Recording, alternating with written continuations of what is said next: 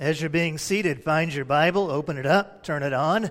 We're going to be in Colossians chapter 1 today. Happy spring break. Uh, it's one of those interesting Sundays where spring break and time change hit on the same week. And uh, I'm glad you're here. You guys are like MVPs just being here this morning. But we begin our Easter series today. And over the next several weeks, we're going to look at some passages in Scripture that are called, in theological terms, the Christological passages of the New Testament. And what that means is these are some passages that really describe who Jesus is and really gives us detail about the attributes of Jesus. When it comes to our Savior, there are a lot of people that have a lot of different opinions about Christ. For example, the uh, the people in Colossae, where the book was written, a lot of them were what are called Gnostics. And they had this philosophy that basically matter is evil, and what you need to do is get in touch with your spiritual side. And so they saw Jesus as a person that brought gnosis or knowledge to the earth, and he became a savior in the sense that if you followed his pattern or his teaching, then it could release you from the material world and help you to have this gnosis that would cause you to be in touch with the spiritual world.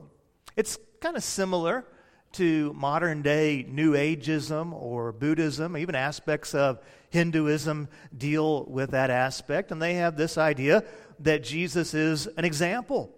Within society, some have the opinion that uh, they're, they're agnostic in their opinion of Jesus. So if God exists, he's invisible. I can't empirically see him, and so therefore uh, he can't be known, he, he can't be seen, and they develop some type of agnostic understanding of Jesus. There are some that we would call the non Trinitarian groups, groups like the uh, Muslims or the Mormons, the Christian Scientists, the Jehovah's Witnesses, and they would see Jesus as a prophet, or perhaps Jesus is a pathway that would lead you to the divine being, but they would not see Jesus as God. Some have an opinion of Jesus that falls into the category of the Christian moralist. And so they might say the same things we do about salvation, that Jesus is necessary for salvation. But when you really begin to dive into their understanding of Christianity, they really see Christianity primarily as self help, as community morals and ethics. It's very cultural in their understanding of the faith. And so they could be classified as Christian moralist. And some, when it comes to Jesus, have a secularist opinion of him. They simply believe that he was a good man who lived and died, had strong opinions, and died as an example of someone totally committed to his opinion. However, whenever we think about who Jesus is, we need to go to the Word of God. How many of you in your homes right now are starting to be invaded by those mayflies? You know what I'm talking about? Mayflies, they look like mosquitoes on steroids. It's like Arnold Schwarzenegger mosquitoes flying around your house. Well, we have a lot of them around our house, and my son has convinced himself that these are monster bugs. Okay? And so he believes that if one of these monster bugs bites him, it will be the end of the world as he knows it. And he will not feel fine. Okay? And so he's developed a very, very strong opinion of mayflies. In fact, he thinks they're of the devil. He thinks they are satanic in every single way. So I tried to show him the truth. You know, I, he's a techno kid, so I bring up Wikipedia and say, okay, look right here. It says right here that you're bigger, stronger, more powerful than these bugs. You have absolutely nothing to worry about. It's on the internet, so you know it's true. It's right here. Believe it, black and white but he still won't believe it. You know, often we form strong opinions. This is what I think. This is what I believe. But if you are a Christian, there's something that you need to do with your opinions. You need to ask yourself this question Well, what does the Bible say? What does the Bible say? And so when it comes to who is Jesus, we need to ask, what does the Bible say? Well, I'm glad you asked. Colossians chapter 1 and verse 15 is one of the great Christological passages in the entire New Testament, and it reads like this He is the image of the invisible God, the firstborn over all creation, for everything was created by him in heaven and on earth, the visible and the invisible. Whether thrones or dominions or rulers or authorities, all things have been created through him and for him. He is before all things, and by him all things hold together. He is also the head of the body, the church. He is the beginning, the firstborn from the dead, so that he might come to have first place in everything. For God was pleased to have all his fullness dwell in him, and through him to reconcile everything to himself by making peace through the blood of his cross, whether things on earth or things in heaven. When you read a passage like that, it's kind of like trying to get a drink of water out of a fire hydrant. It's a little overpowering.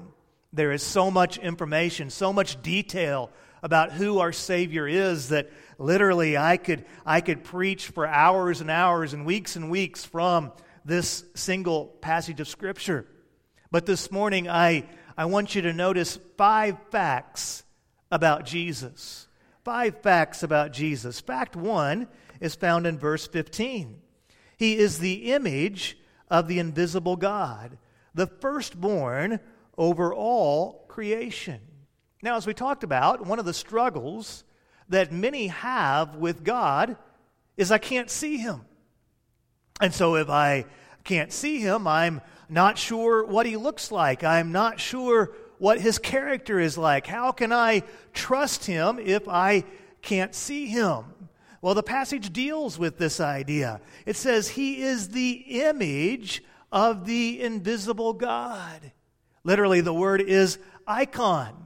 The icon, it is the image of the invisible. So when you see Jesus, you see God.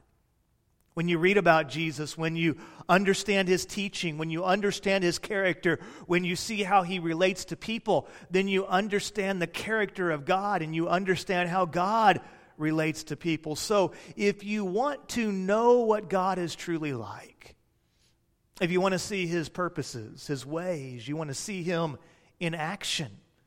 Study Jesus. Because whenever you see the Son, you see the Father. He is the icon, He is the image of the invisible God. God does not desire to be uh, detached so that we cannot know Him. He desires to be known. It also says He's the firstborn over all creation. Now, warning sign here don't make the mistake that says, well, that must mean that Jesus is the first thing that God ever created. That's not what the passage is saying here.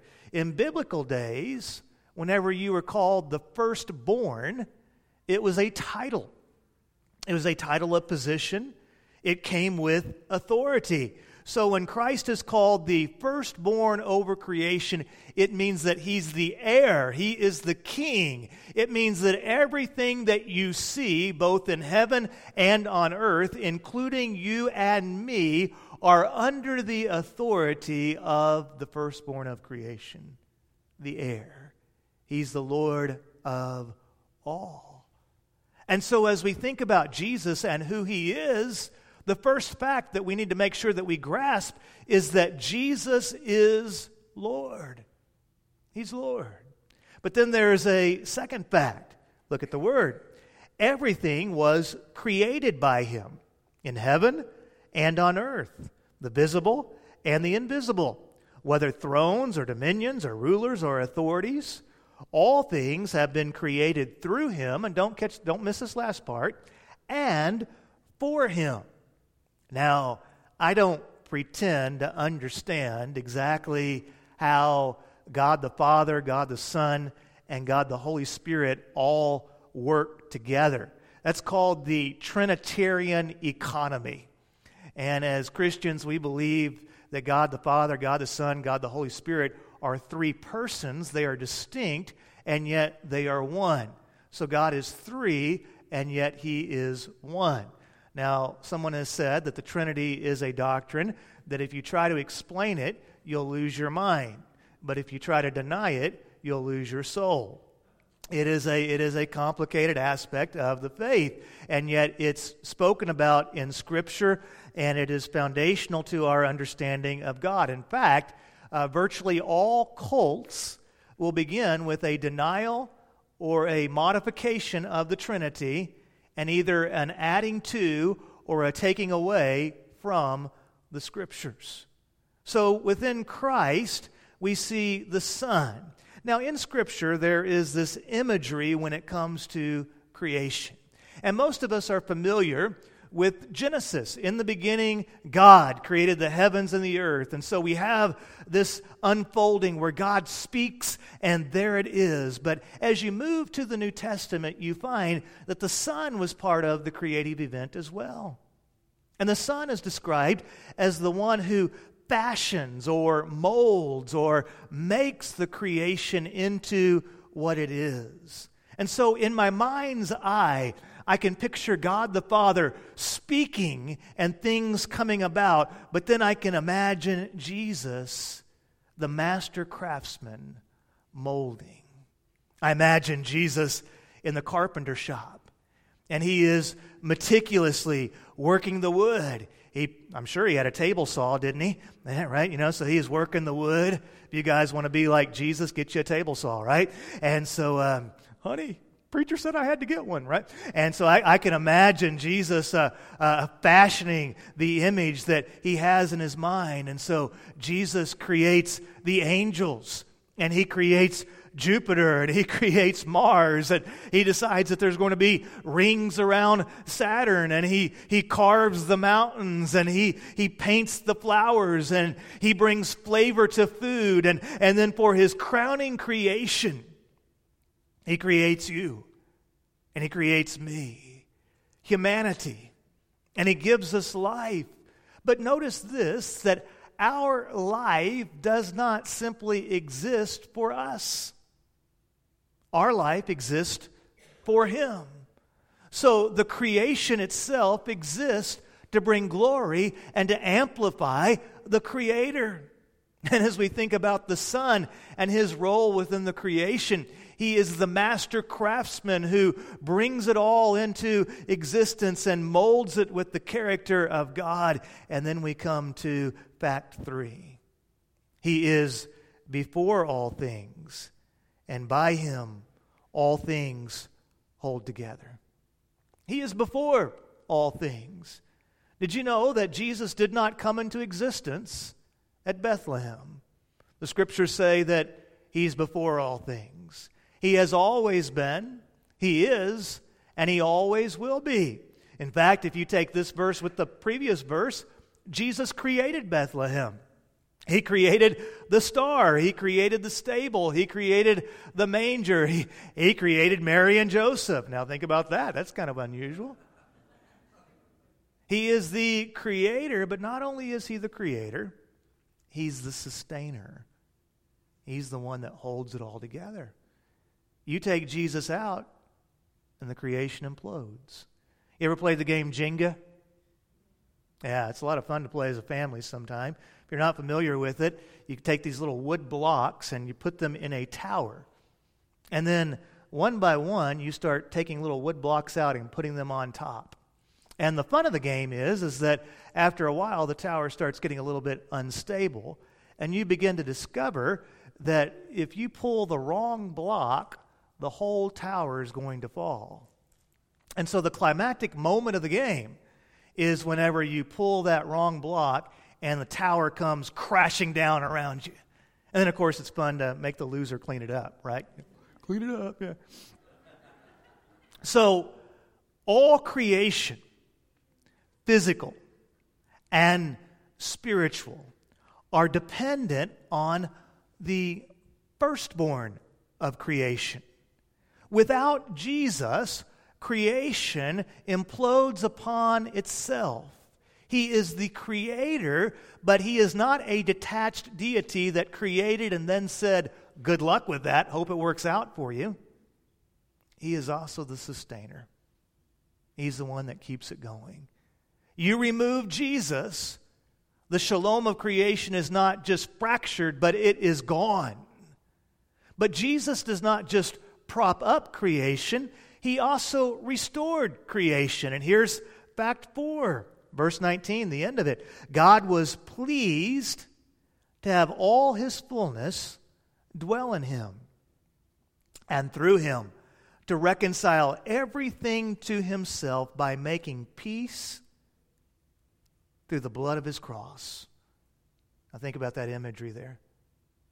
We have the cross and we have peace coming together, whether things on earth or things in heaven. You see, the story of creation grows dark. Sin slithers on to the scene. And everything that Christ had created became stained by sin.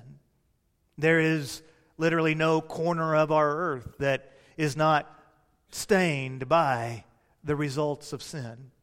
We see it every day. We live it every day.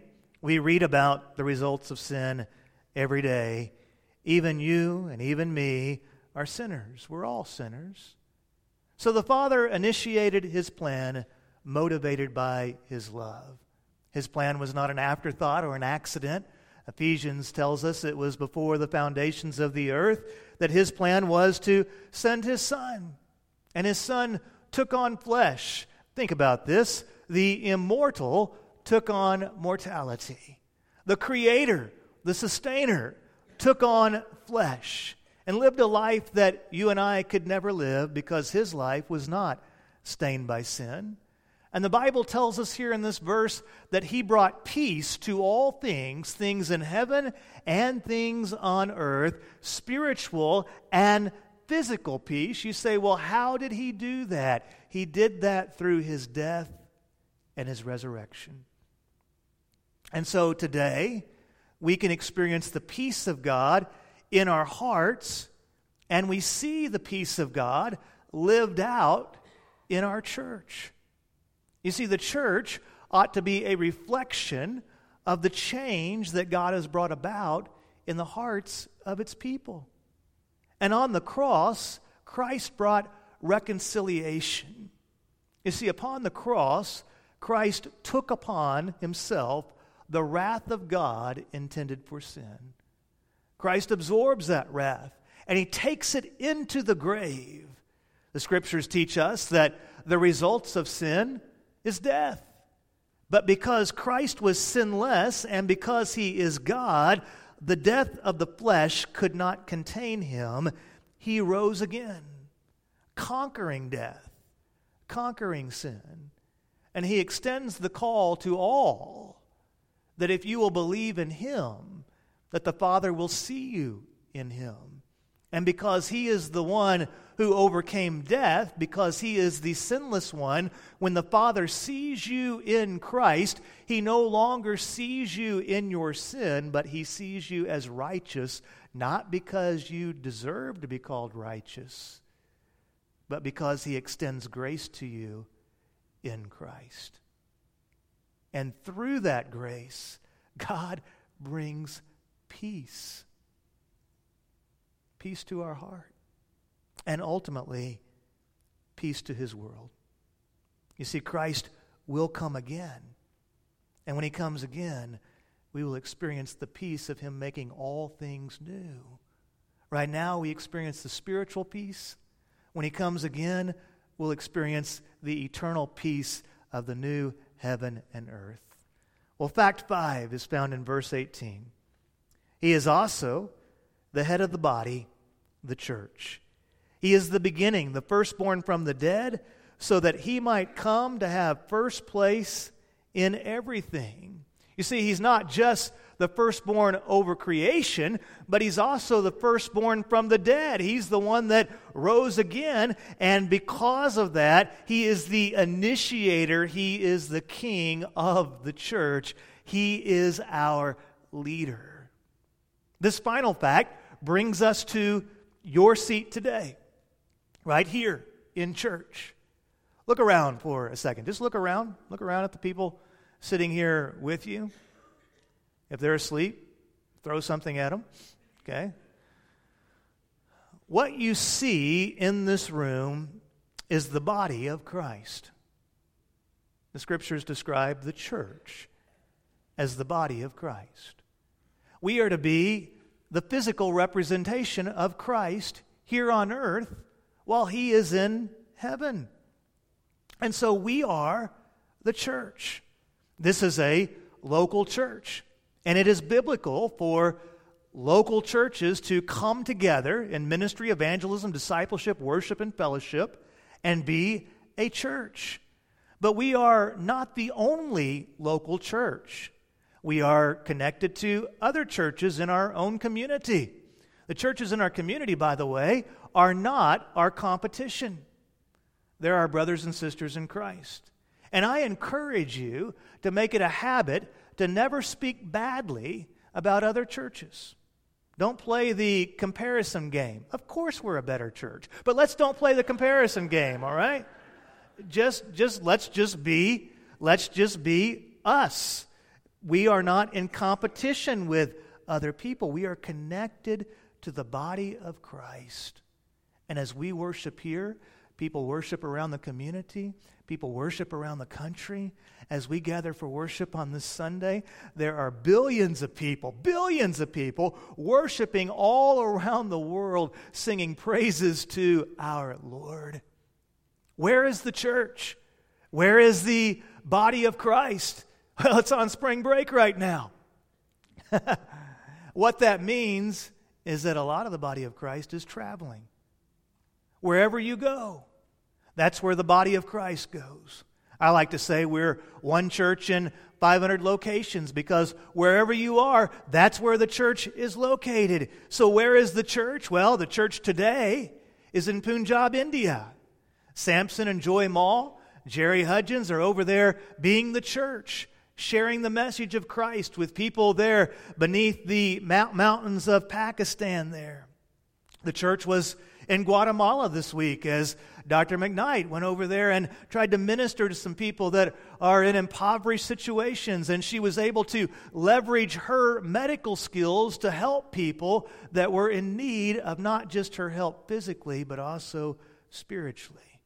Where is the church?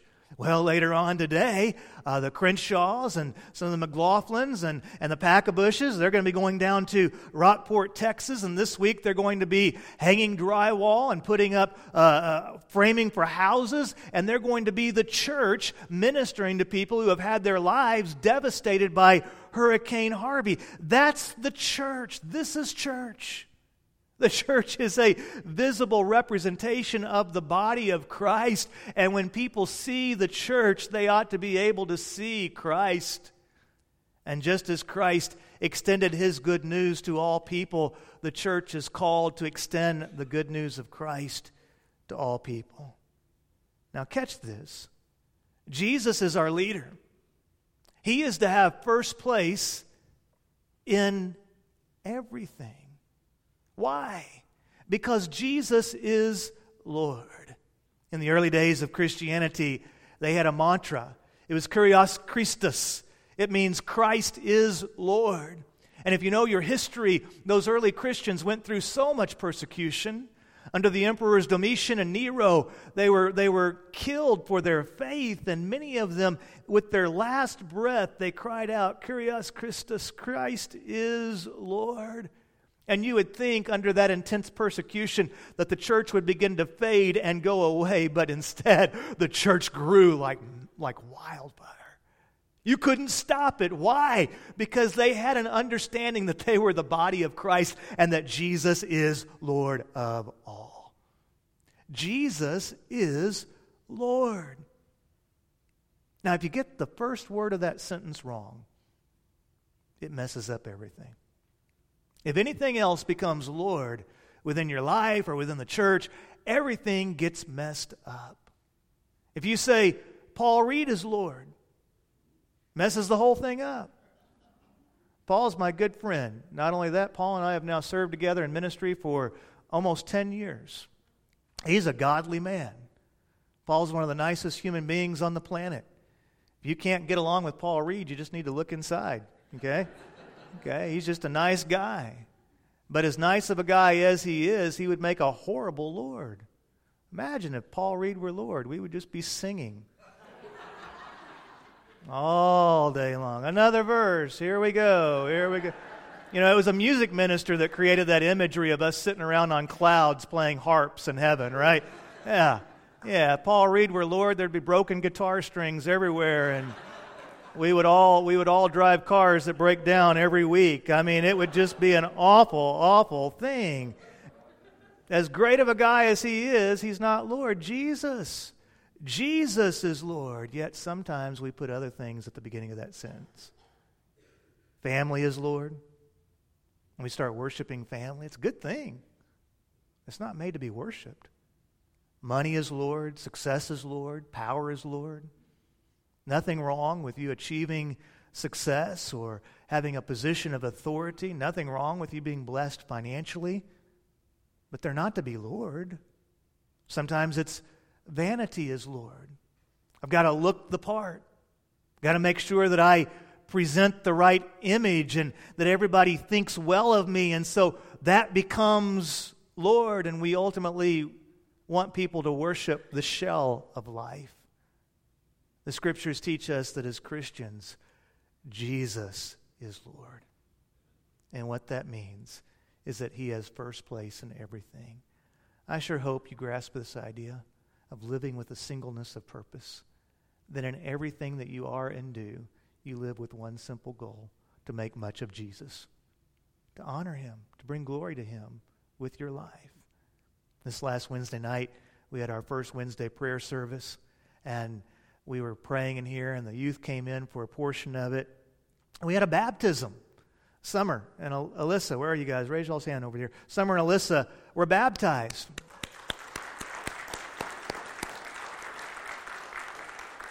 And when, when Fletcher, our, our uh, student minister, asked them what they believed about Jesus, they both said something along the lines of, Jesus is my Lord and Savior.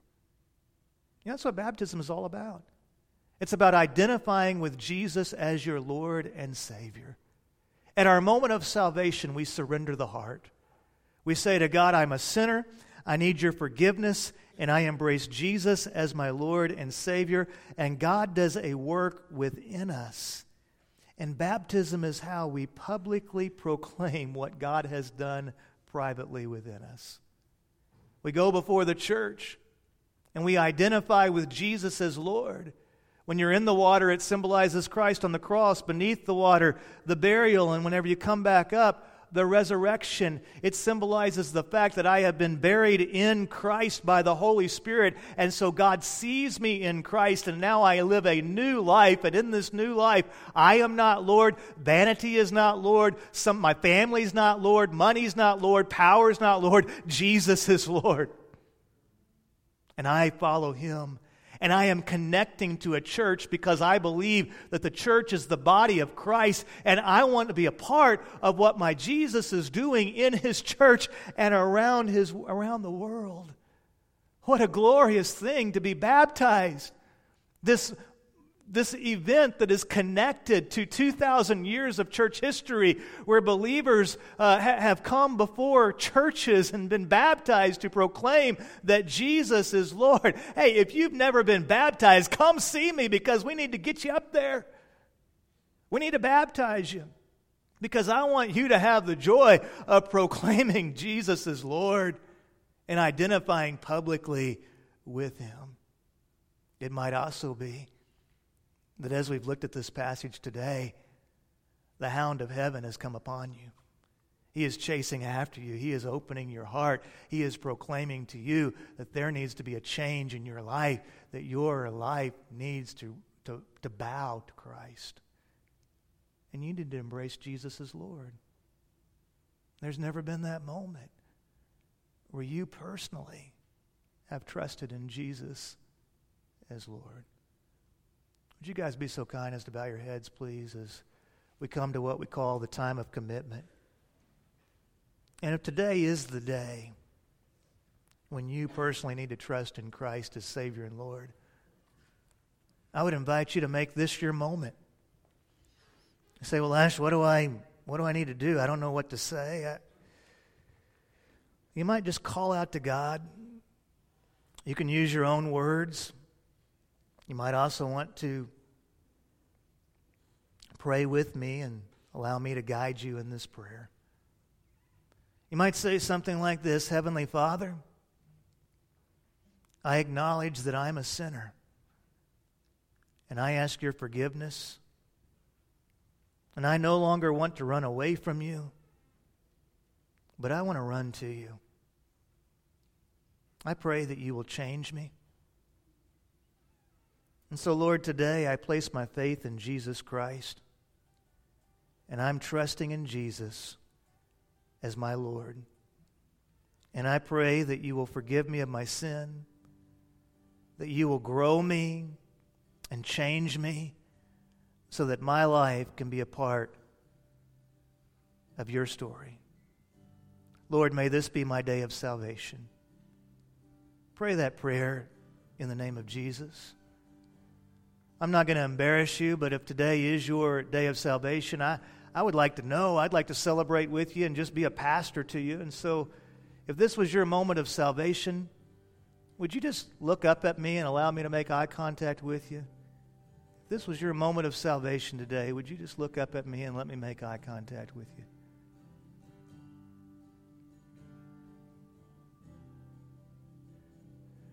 Heavenly Father, we thank you for this opportunity to gather here together as a church. May we truly be the body of Christ, representing you to the world around us. May we demonstrate authentic Christianity. And may you be Lord of all. May you be first place in everything as we surrender to you and worship you. In Jesus' name we pray. Amen.